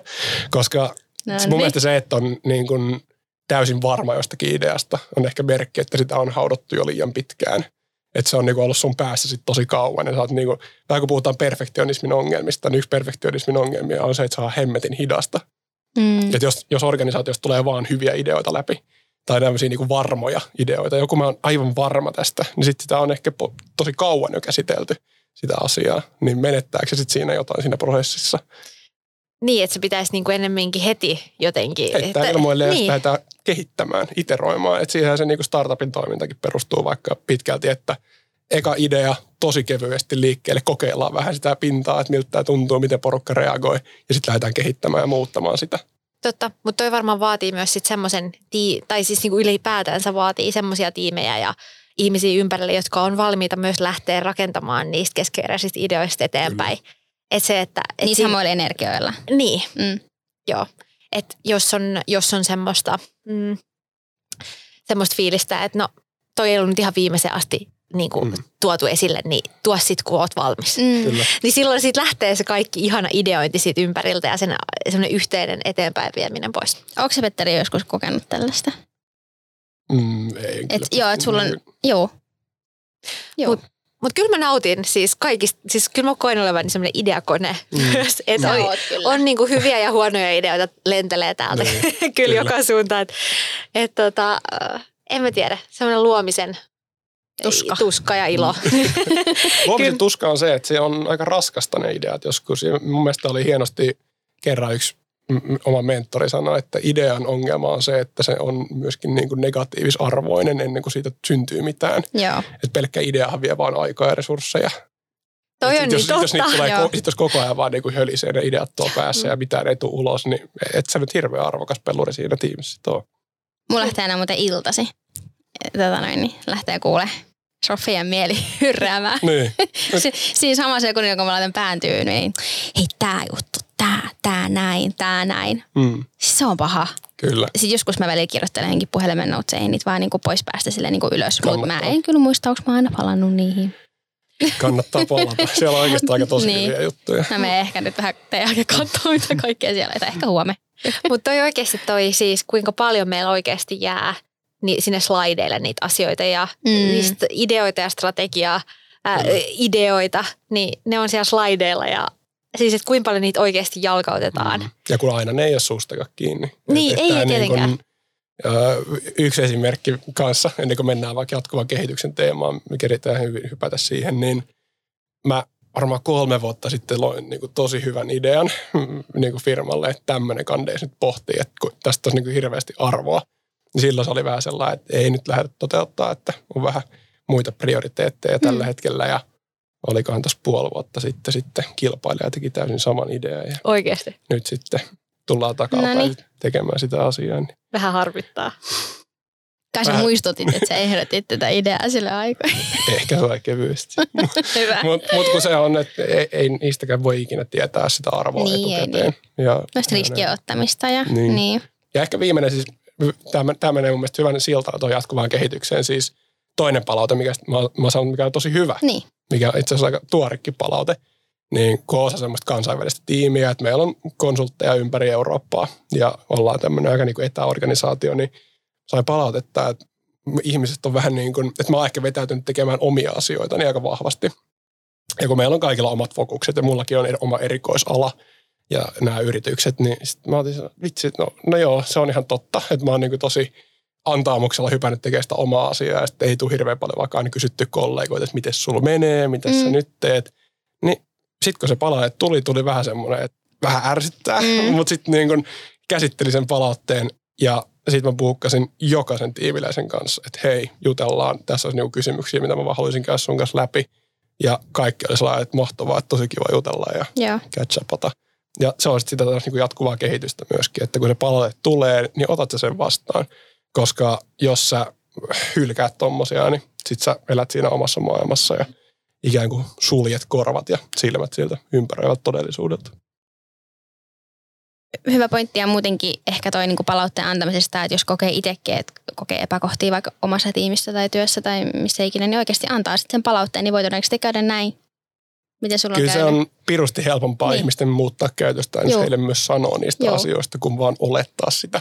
Että voi tälle varmasti meillä itse kullakin, jos on kotona parempaa puoliskoa, niin joskus vähän niin kuin oman pään sisällä koittaa kertoa hänelle, että kannattaa tehdä näin, mutta sitten se ei tapahdukaan. Mm. Niin mitä jos sanoisit? Et, et niin kun, Mm. Ja sitten tietysti se on sun antamuksesta, että miten sä niin kun annat sen palautteen. Niinpä. Et, et, ainahan voi sanoa tosi ikävästi Mm. sen palautteen, mutta miten sä muotoilet sen sillä tavalla, että se toinen ottaa sen myöskin oikein, oikein sitten vastaan Mm. varmemmin. Niin, Eli ei ole hajottavasti, vaan rakentavasti liikkeellä. niin, kyllä. Ainakaan siellä kotona eikä niin. niin. niin tahalla alkaa provosoimaan toista pitkän päivän jälkeen vaikka. Jep. Mä lainaan mun isoveliä ihan ensi alkuun, kun hypätään mokailun teemaan, koska tää on niin hyvin jäänyt mun omaan mieleen. Mä olin varmaan kymmenenvuotias ja mun veljet on rutkaasti mua van, vanhempia, niin vanhin veli sanoi, että kaikki tekee virheitä, mutta idiotit toistaa niitä. Mm. Se on niin hyvin kantanut mun niin läpi elämänsä, että okei, ää, kaikillehan tätä tapahtuu. Että et, niin kukaan ei ole immuuni virheistä, ellei olisi niin kääritty kuplamuovia omassa kodissaan. Niin ei niitä pidä pelätä. Mm. Ei niitä pidä välttää, niitä tulee, mutta tärkeintä on vaan se, että ottaa taas sitä omistajuutta ja, ja niin kuin velvollisuutta oppia niistä. Ja taas siihen jatkuvaan kehityksen teemaan, että se vie sua eteenpäin ja se tekee susta paremman yksilön tai asiantuntijan tai mikä ikinä luova persoona sitten oletkaan. Mm. Mä oon ainakin auttanut kaikissa mun mokissa ja virheissä se, että mä oon osaan aika hyvin nauraa itselleni. Tokihan siis kaikki mokat ja virheet ei ole sellaisia, niin kuin, milloin on aina helppo nauraa tai tarviikaan välttämättä nauraa. Mutta se, että kun suhtautuu vaikka siihen itseen, omiin mokiin ja virheisiin inhimillisesti ja silloin kun voi nauraa, niin nauraa itselleen, niin vitsi se keventää niitä asioita tosi paljon. Oh. Joo. Joo, etenkin jos se, joku, et se ei ole mikään peruuttamaton. Niin siis jos nyt jo pysätä Se siis kuitenkin. Joo, ehkä ei tarvitse diskleimaa, mutta se on ihan, mun mielestä on super tärkeää, että pitää osata niin kuin nauraa itselleen. Niin. On. Ja Joo. kyllä se, niin kuin, se herättää myös muissa ihmisissä semmoista tiettyä luottamusta Mhm. ja arvostusta sua kohtaan. Että sä, t- kyllä tekin tiedätte semmoisia, jotka koittaa näyttää aina täydelliseltä. Ja mikä teidän fiilis Niin. on semmoisia niin kuin tekijöitä kohtaan, niin sä laitat, mm, vähän niin kuin tuntuu, että se ei ole niin kuin inhimillistä. Mutta sitten se, että sä oot vähän, hei, tuli virhe, tämmöistä sattuu, mm. on tapahtunut mulle aiemminkin, Mm. niin kyllä se jonkunlaista semmoista inhimillistä lähestyttävyyttä mm, tuo kuitenkin teistä sitten ilmi. Kyllä Juu. mä ihan suoraan mieluummin sitten myönnän, jos jotain. Niinpä. Joo, mä otan taas some-esimerkkiä tähän podcastiin, mutta kyllähän niin kuin somessakin toimii yleensä parhaiten semmoiset autenttiset tilit, missä kerrotaan ihan rehellisesti vaikka omista mokailuistakin. Mm. Versus se, että niin kuin, täydellisiä Mm. tai esitetään täydellisiä, koska se ei ole samaistuttavaa. Kyllä. Joskus siitä voi ha- hakea inspiraatioa, mutta pidemmän päällä se ei ole samastuttavaa. Ihmiset haluaa samastumispintaa. Mm. Mm. Kyllä. Ja kyllähän, ja kyllähän tuossa on tosi tärkeää se, että se työyhteisö, vaikka jos mennään työ, Mm. tähän tosi vahvasti tähän työkenttään, niin se, että siellä, siellä että se, ne, se kulttuuri on semmoista, että sä saat tehdä virheitä ja jopa siihen niin kuin, mieluummin siihen virheeseen ns. kannustetaan ää, kuin siihen, että ei edes kokeilla. Mm. Et, et, tai sitten mieluummin se virhe kuin se, että ei edes yritetty. Et, et se, että koska niistä virheistä opitaan ja muuta, ja jos se, niinku se työkulttuuri ja se ympäristö tukee sitä, että et kaikki, että et, niinku te, kokeillaan silläkin uhalla, että mokataan, niin kyllä mä uskon, että se on niinku ihan niinku menestystekijä jo Mm. et, yrityksille, että No mun mielestä tuossa monella on varmaan vähän itse tutkiskelupaikka. Jos mä miettisin vaikka tämmöistä helppoa esimerkkiä kuin TET-harjoittelu, Mm. mikä on aika tärkeä sen aikaan ihmisen elämässä. Että oot sä joku 5-16 vuotta vai mitä. Jotain sä oot aika. Mm. nuoressa iässä siinä vaiheessa. Niin sit jos siinä vaiheessa sä töissä vaikka teet jotain, kokeilet vähän jotain erilaista tai et tiennyt, miten asiat pitää tehdä, ja sitten joku tulee sulle huutamaan siitä, vaikka miten täällä on joku niinku tehnyt ihan väärin nämä asiat, niin sä tulet kantaa sitä sun loppuelämän. Mm. Ja millainen vaikutus sillä niin kuin yhdellä lauseella tai parilla voi olla nuoren ihmisen kehitykseen, niin kannattaa joskus miettiä, että miten niistä virheistä sitten toisille taas Antaa sanotaan. palautetta. Niin. Mm. Mm. Joo. Mä oon ymmärtänyt, että sä oot niinku ajanhallinnan mestari. Mä oon ajanhallinnan ja ylipäätään ehkä niin kuin projekti ja tämmöisen niin kuin task managementin tosi tiukka sanansaattaja. Ja mä koitan niin kuin profeettavaisesti puhua siitä asiasta, koska se on niin tärkeä itselleen ja aika niin kuin intohimon lähde, koska tietää, miten paljon enemmän saa laadukasta työtä aikaan, kun se on hyvin suunniteltu mm-hmm. ja jäsennelty. Että jos sinne kertyy hirveä määrä niitä tehtäviä, niin sit, se fakta on se, että jos ihmisen sataprosenttinen resurssi ylittyy, niin kaikin työn jär, jälki kärsii. Ei vaan sen ylimenevän työn jälki, vaan joka ikinen niistä. Niin mulle ainakin tosi tärkeää, että kalenterissa on tilaa, on vapaata. Ja mä tuossa vähän aikaa sitten kävin tämmöistä keskustelua yhden meidän yrityksen Customer Success Directorin kanssa ja hän sanoi, että onpa kiva, kun sulta saa niin nopeasti aina apua. Mm. Niin se on mun tärkeä, se on ikään kuin, niinku palvelulupaus mulle, että mä en täytä itseäni kaikella niinku turhalla. Joka, siis fakta on se, että iso osa niitä on ihan turhaa, Mm. millä ihmiset täyttää niitä omia palavereita, niin kalentereitaan. Ja, ja, niin sitä vaan karsimalla, tiukasti jäsentämällä ja pohtimalla kriittisesti, että mitä sinne kannattaa laittaa ja hyväksyä, niin sä saat vaan tehtyä parempaa työtä, mikä saa sitten sustakin paremman kuvan kaikille ihmisille, kenen kanssa sä teet työtä ja se on uralla etenemisen kannalta aika tärkeää. Siis mä luulen, että me voidaan kaikki ottaa tästä tosi paljon nyt vinkkejä takataskuun. Öö, mikä on sun niinku paras vinkki? Tai yksi, vaikka olisi sulla monta. Et miten niinku, jos jollain niin. ihmisellä on ongelma, älä tee sitä palaveria, vaan ratkaise se viestillä tai Joo. sähköpostilla. Joo. Aika helppo. Mm. Että niinku, pitääkö tästä jutella puoli tuntia vai laitanko mä sulle kuvakaappauksen, laitanko mä sulle linkin, jonkun muun. Koska ei aina tarvi ottaa sitä jotain niinku synkkiä tai jotain tämmöistä niinku get together palaveria. Että kyllä iso osa asioista voidaan ratkaista ihan vaan simppeleillä viesteilläkin. On ja just se, että tarvitsi oikeasti kaikelle olla viikoittainen palaveria. Joo. ja se, että et on, siis kyllä, kyllä me luokaton tai mauton määrä vietetään Mm. aikaa Mm. palavereissa, mistä, mikä ei välttämättä oikeasti edes äh, ole tarkoituksenmukaista. Niin miten paljon te saatte oikeasti aikaan sitä tuottavaa tulosta tai työtä, kun te olette siellä palaverissa? No siis mä luulen, että äh, niin kuin, se on hyvä mun mielestä, että oikeasti tapaa ihmisiä, mutta se, että, se, että kun musta tuntuu, että se on oletus, että vedätkö sä sen palaverin puoleksi tunniksi tai tunniksi, niin kun moni palaveri voisi olla 10 minuuttia. Että sovitaan, että mitä tehdään seuraavaksi ja hei, let's do it. Eikä niin, että nyt jauhetaan sitä tunti. Kyllä. Mun politiikka on up to 60 minutes. Mm. Että niinku ihmiset, kenen kanssa mä useimmin teen töitä, niin meillä on maksimissaan 60 minuuttia, mutta jos menee 12, tosi hyvä. Joo. Mm. Et niinku, ei- se, ei, se ei ole mikään oletusarvo, että me Joo. ollaan nyt tunti tässä. Niin. Joo, aika monessa muuten palaverissa on toi, että no mutta meillä on vielä hei 10 minuuttia Niin, aikaa, mitäs niin, mitäs nyt, niin että pitäisikö vaan enemmänkin olla silleen, että hei, et lopetetaanko, että kaikki pääsee niin kuin jatkamaan päiväänsä. Jep. Mulla on ainakin siis, mä, mä en mä tiedä, mä olin semmoista, että epäsuosittu mielipide, en mä tiedä, onko se niin epäsuosittu mielipide. Mm, mä en kauheasti välitä palavereista. Mm. Mä oon enemmänkin, mä, mä haluan vaan niinku, mä oon se tekijä. Mm. Mä, mä en niinku nauti istua palavereissa. Joo, totta kai mä tykkään olla palaverissa, se on tosi aiheellinen ja se kehittää sun vaikka viikon tai kuukauden kulku eteenpäin. Sä saat sieltä työkaluja taas mennä eteenpäin sun työssä. Kyllä. Mutta ehkä semmoiset, niin kun, mitkä vie niin kun turhaa aikaa päivästä, niin On. ne voisi kyllä minimoida.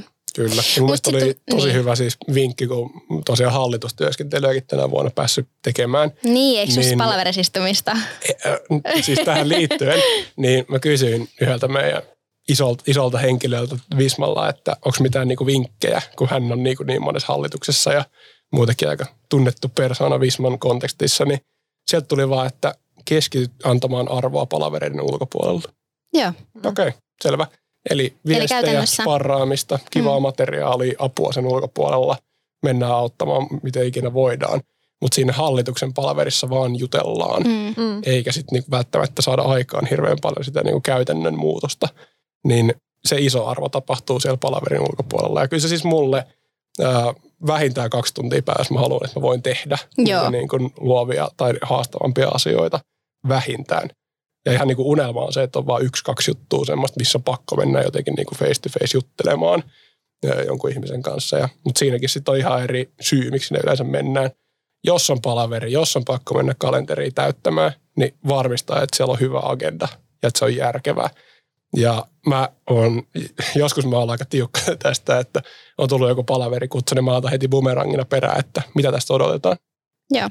Nyt kerro mulle, miksi me ollaan tulossa nyt 60 minuutiksi yhteen. Mm. Mitä mieltä, joku te, syy. ja mitä mieltä olette semmoisista palaverikutsuista, kun tulee, että ei ole mitään niinku agendaa? On vaan niinku, Mä kyllä palaan saman tien, Joo. mikä on se agenda. Joo. Kerro Joo. mulle ennen kuin niinku mitään sitten. joo. lähetän niitä vaan silloin ilman agendaa, jos äh, henkilöt tietää, että miksi mä sen Joo, heitän sinne. Kyllä. näin. Et, et pitää olla mun mielestä myös tosi selkeä tieto siitä, että miksi me istutaan nyt alas Kyllä. palaveria ja muuta.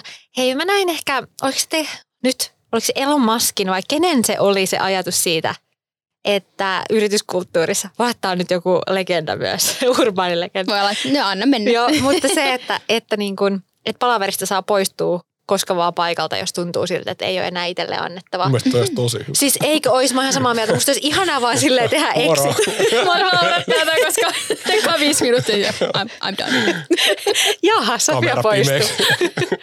Mutta oikeasti siis musta se olisi ihanaa, että hei, että ei, et ei se olisi mikään sen passiivis-aggressiivinen niinku merkki, että mä nyt poistun mm. täältä, vai oikeasti silleen, että no hei, et sori, että musta tuntuu, että mulle tälle nyt annettavaa, niin mä jatkan tuosta omiin juttuihin, niin kiva päivä kaikille. On. Ja siis tässä mä oon moneen otteeseen puhunut omistajuudesta, mikä on siis asia, mistä ei nyt sinällään niin eri, erityistä kokonaisuutta tässä varmastikaan tehdä, mutta se, kuka varaa sitä aikaa sun kalenterista, niin hänellä on vastuu ja omistajuus, että siellä on jotain järkevää, mm. mihin oikeasti odotetaan, että on se sitten Eva tai Sofia niin kuin joku panos.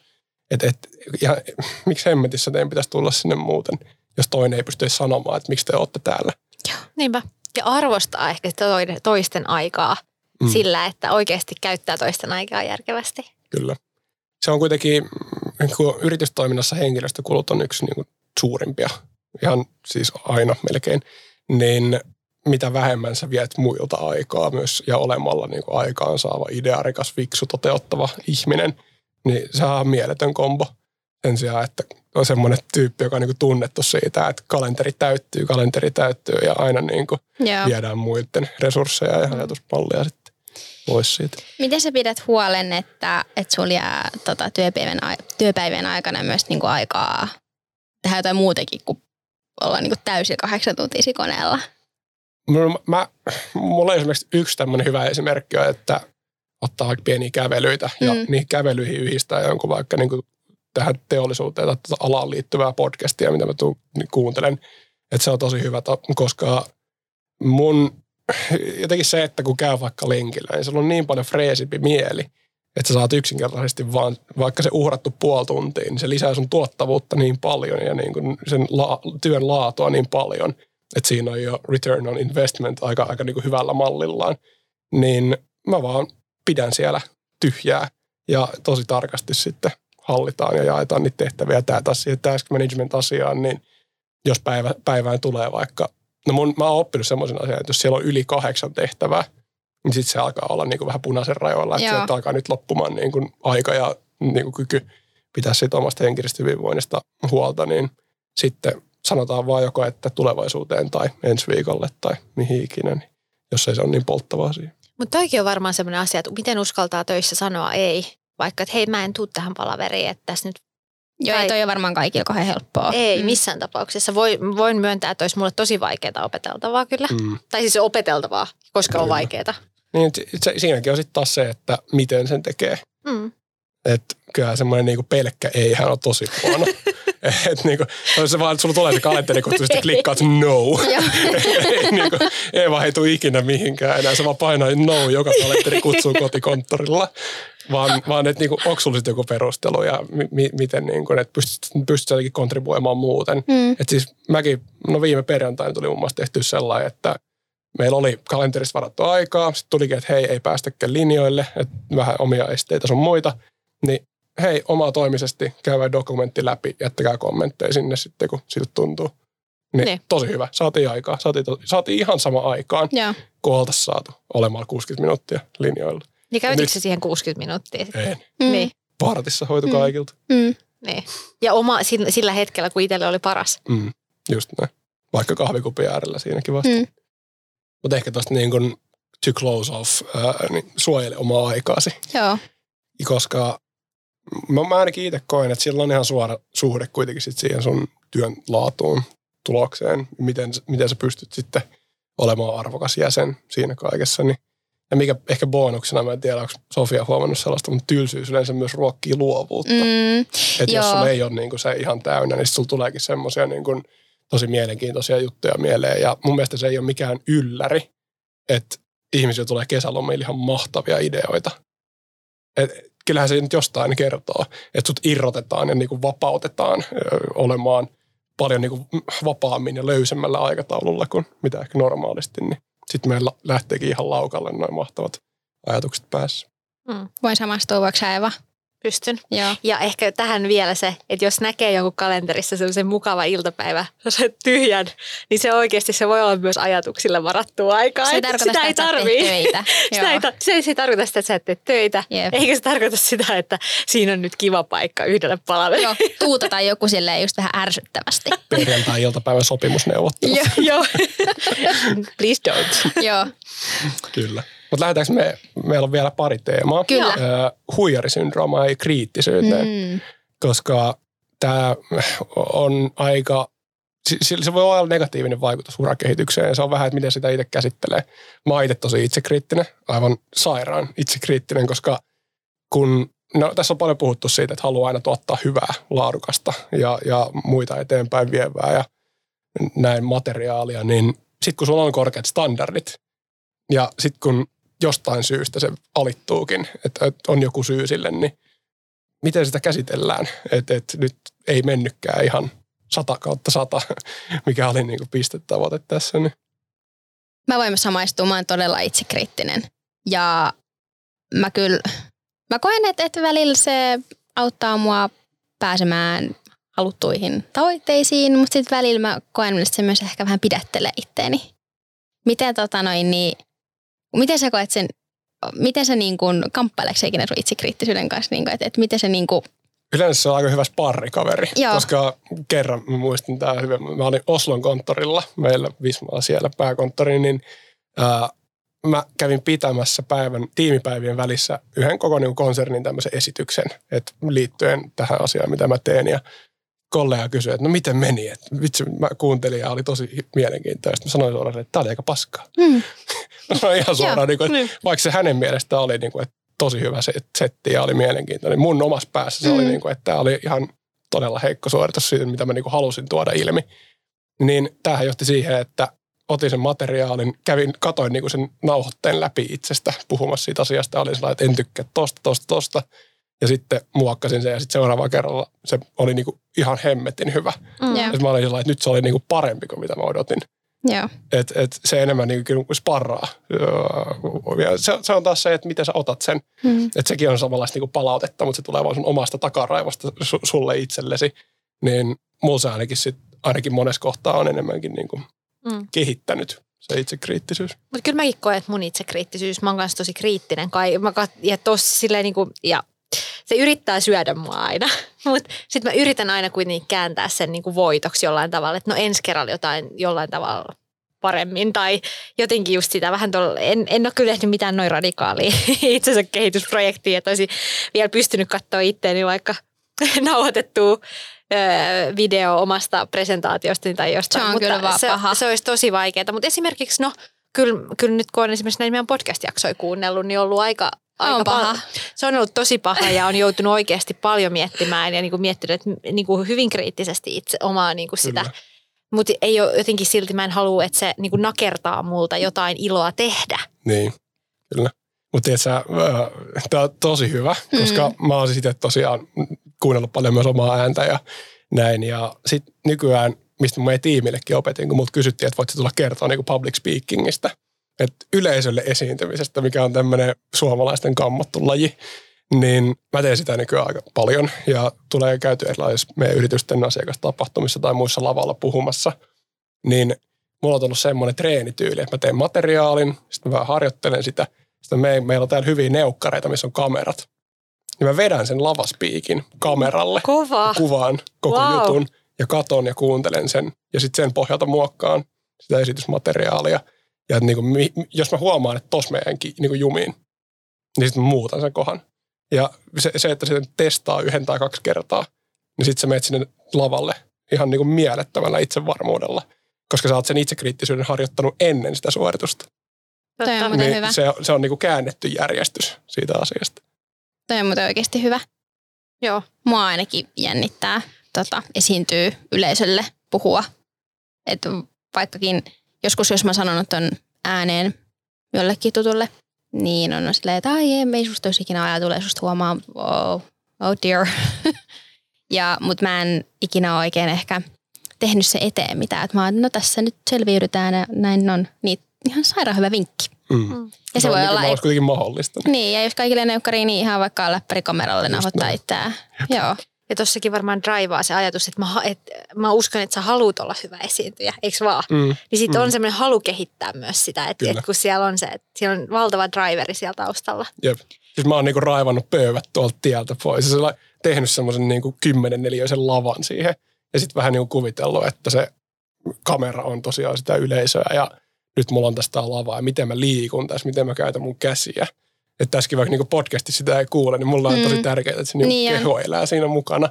Koska se sun, se, että miten sä tuot sun viestin tai miten sä puhut, niin se myös välittyy. Et, et, et, sekään ei ole ihme, että jos on tehty näitä kokeita, että kun kysytään myyjiltä vaikka, että hymyile samalla kun puhut, niin sun tulos on parempi. Joo. Koska sun se, niin kuin hymy kuuluu läpi siinä äänessä Hmm. sen sijaan, että neutraalisti, niin mieti sitä, että miten sä viestit ja treenaa sitä. Jos puhutaan vaikka huijarisyndroomasta, että, että, että tota, esimerkiksi jos tekee paljon vastuullisia työtehtäviä näin voi tulla sitä huijarisy- huijarisyndrooma.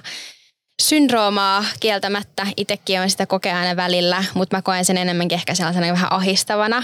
Niin miten sä siis taas niin kuin, koetko huijarisyndroomaa? Ja, Joo. Mä, musta tuntuu, että se kukaan ei ole immuuni siltä, joka on vaikeissa tehtävissä. Mm, koska tämä niinku munkin rooli, tällaista ei ole olemassa, et, et niinku muuten, et ei ole semmoinen kovin yleinen asia, mitä tehdään, niin että, et, et, kun ei ole sellaista oikeaa tapaa tehdä Mm. sitä, niin sitten pohdit, että onko tämä hyvä, onko tämä niinku, miten, mutta se ehkä enemmänkin kannustaa kehittymään. Mm. Mm. pitää olla tietysti määrin varpaillaan. varpailla se kyllä Niin, pitää. koska musta tuntuu, että jos niinku huijarisyndrooma häviäisi, niin sitten taas mä ehkä alkaisin tyytymään. mm. Ja tyytyminen tarkoittaa sitä, että sä alat laantumaan. Hmm. Ja sitten niinku siihen mä en taas halua päätyä, että se ikään kuin niinku pysähtyy. Että kunhan se pysyy siinä niinku sparraamisena. Totta. Et samalla tavalla niinku kriittisyyskin, niin siis se on niin kauan hyvä, kun se kohdistuu asiaan eikä suhun persoonana. Mm. Koska sitä asiaa voi kehittää tosi paljon helpommin kuin sitä sun persoonaa, mikä sitten onkin vähän vaikeampi kamppailu pään sisällä. Okei, nyt tämmöinen pieni bonuskysymys, mikä tuli mieleen, vaikka meillä on aika pitkä jakso tulossa. Mutta ootteko te joutunut bullshittaamaan oikeasti jotain? Vai tuleeko joku semmoinen mieleen? Että on oikeasti mikä, mikä on No bullshit? joo. No joutunut ihan, että oikeasti siis niin kuin ole oikeasti huijari. siis silleen, että joutunut ole, siis jotenkin, en mä kyllä mä tiedä. ainakin kou- koulussa tota noin, niin aika paljon piti vähän bullshittaa välillä menemään, että pääsin nopeasti Niin. tuista vaan nyt läpi. Mä nimittäin, mulla tuli itsellä vaan mieleen, mä Mhm. siis oli todella epämiellyttävässä tilanteessa. tota, tos, tässä on pari vuotta aikaa, mutta oli, äh, tulin tosiaan tähän mun nykyiseen rooliin ja piti sitten esittää äh, mun pohjoismaisille kollegoille. Tai oltiin palaverissa ja sitten he sanoivat, että hei, et Eva, että te olette tehnyt Suomessa tämmöisen EVP tota, presentaation. Voiko kertoa, mikä on EVP No kaikille? siis, joo, siis tämä, tehtäväanto oli just tämä. Ah. Että jos viittisit tähän palaverin loppuun vielä käydä meidän kaikkien kanssa sen teidän EVP. Ja kaikki vaan, että joo, mahtavaa, mahtavaa, kiitos jos käyt. Sitten mä mietin, mikä EVP? Mitä aavistusta, mikä on EVP? Sitten siinä on niinku, mä oon just aloittanut siinä roolissa. En mä kehdannut sanoa, että mä en tiedä, mikä se on. Ja sitten mä googlaan, että onko meillä sellainen presentaatio. Mä nauran tää sen takia, koska joo, jatka. Ja sit vaan, sit mä kävin sen presentaation läpi ja kaikki oli vaan, että joo, kiitos, kiitos, että tää selveni. Tosi hyvä. Mä siis naurattaa sen takia koko, siis tää, tämä, siis tää, ihan, siis mä voisin onnitella sua. Onneksi olkoon, että selvisit siitä. Me ollaan varmaan kaikki oltu samantyylisessä tilanteessa joskus. Mutta sitten, sitten kauan aikaa, kun mä kysyin Evalta, että hei, mikä tää toi, toi EVP, kun siitä jauhetaan ihan koko ajan. Ja sitten mä googlasin sen, niin mi- mikä sieltä tuli? mikä sieltä tuli ensimmäisenä? Mä tota, ootas, mä katon Ja mikä. sillä aikaa, kun Sofia etti, että mikä oli tämä Sofian määritelmä sille, mutta kyse on siis tosiaan ammattityöskentelijän työnantajan kuvan kehittämisen kanssa ja EVP on Employee Value Proposition, mikä tarkoittaa siis, siis äh, tota, Arvolupaus. äh, joo, joo, joo, siis apua. Mikä se sana nyt on? Nyt mun kato. Työnantajan Joo. mikä tarkoittaa siis työnantajalupausta. Ja tota, si- mikä on periaatteessa niinku se vaihto sille, että työntekijät antaa aikansa, niin mikä se vasta sitten mm-hmm. on työnantajalta. Ja, mutta joo, silloin en tiennyt. Nykyään tiedän todella hyvin, mistä on kyse. Mutta joo, silloin mä koin kyllä ihan valtavaa siis huijariutta. Jouduin pulssittamaan oikein kunnolla, kun en kehdannut. Mutta mikä oli Sofia sun määritelmä? Joo, eli EVP erossa vakinaisesta palveluksesta. Ihan Wikipedia, kyllä. Mutta tota, mä, mä vähän pelastan tätä mun perustani tässä, että itse en työskentele EVPn kanssa No niin, niin vahvasti. kyllä. Siis ihan nopeasti, mä en voi sietää korporaatiolyhenteitä. Niitä on paljon. Siis mä, siis Meidän alalla on joo, paljon. ja niitä, niitä vilisee. Ja mä edelleenkään tiedä polikaan, mutta tarviks aina tietää? Kyllä niitä sit kyselet ja googletat. Ja siis tähän pointti just, niin tämäkin ehkä hyvin menee tähän urateemaan. Siis joskus kandee vaan kysyy. Mm, et, et, niin kuin, okei, okay, sä et ehkä ole kuullut tästä ennen, mutta ei se nyt hirveän vaikeaa muiden kertoa sitä asiaa. Mä haluaisin, että, tota, että jos joku kuulijoista on bullshitannut samalla tavalla kuin Eva, niin voit tästä kertoa, koska vaikka anonyyminä, niin me saadaan niistä oikeasti Se on paljon hauskempaa, jotain. kun Eva on nyt on niin kuin ihan väärän vastauksen tuohon EVP. Niin olisi. Selittää vaan Vasta jotain äskeisen. Kaikki vaan, Vau. kukaan ei kehtaa sanoa mitä, kaikki Ja silleen- taputtaa vaan, joo. kytökyä. Kyllä, nimenomaan. Mutta hypätäänkö viimeiseen? Joo, hypätään vaan. tässä on hirveästi asioita käsitelty, niin siis me, mun mielestä asia, mitä ei voi liikaa korostaa uralla ja henkilökohtaisen kasvunkin polulla on mentorointi ja tukiverkko. Että et semmoinen niinku ulkopuolinen tuki ja näkökulmat siihen omaan tilanteeseen, ne on ihan mielettömän arvokkaita, koska sulla on vaan sun oma perspektiivi, sulla on vaan sun oma todellisuus.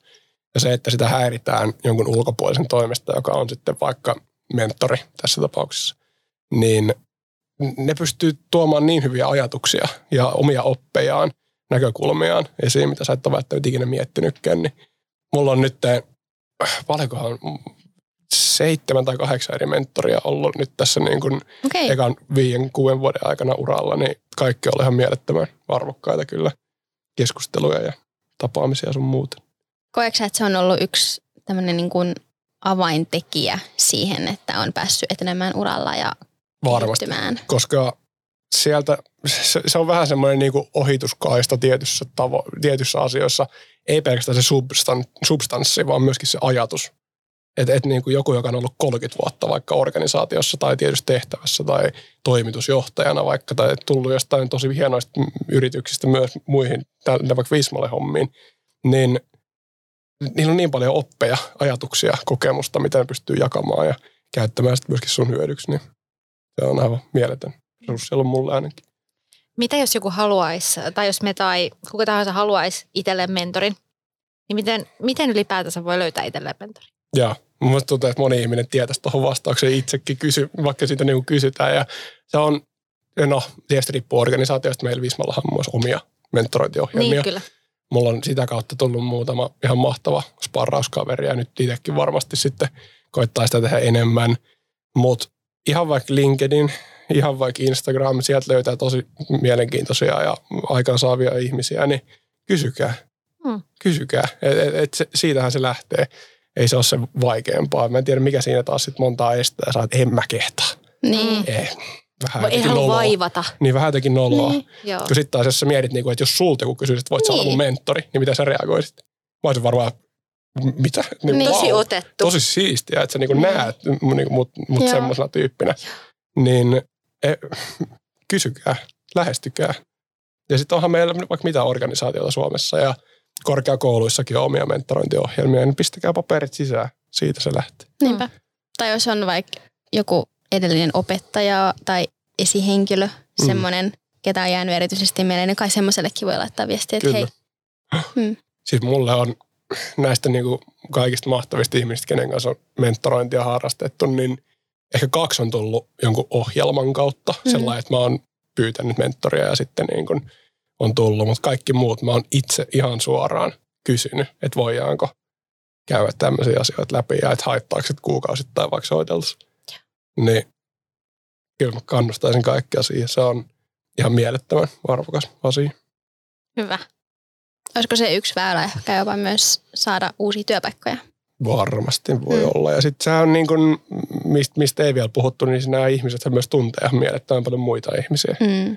jotkut niin kuin suomalaiset yrittäjät ja, ja johtorooleissa olevat henkilöt, niin siellä voi olla ihan mielettömät verkostot sitten, että miksei. Ja sitten jos näkee sus potentiaalia, niin mm. kannatti laittaa viestiä. Niin, mm. kyllä. Mm. Kyllä mäkin olen muutamissa asioissa laitellut vähän pyöriä pyörimään, kun joku on sanonut, että haluaisi tietynlaisia tehtäviä, niin okei, lähdetään ratkomaan. Mm. Että niin kuin sit mä oon sitten taas siinä mm. mentorin roolissa, että okei, että lähdetään nyt sparraa, että miten sut saadaan tämmöisiin asioihin. Mm. Niin on niin kuin molemmat puolin pöytää mm. nähnyt, miten tärkeä se semmoinen työ on tässä kaikessa. Ja hyvä kiertämään. Kyllä.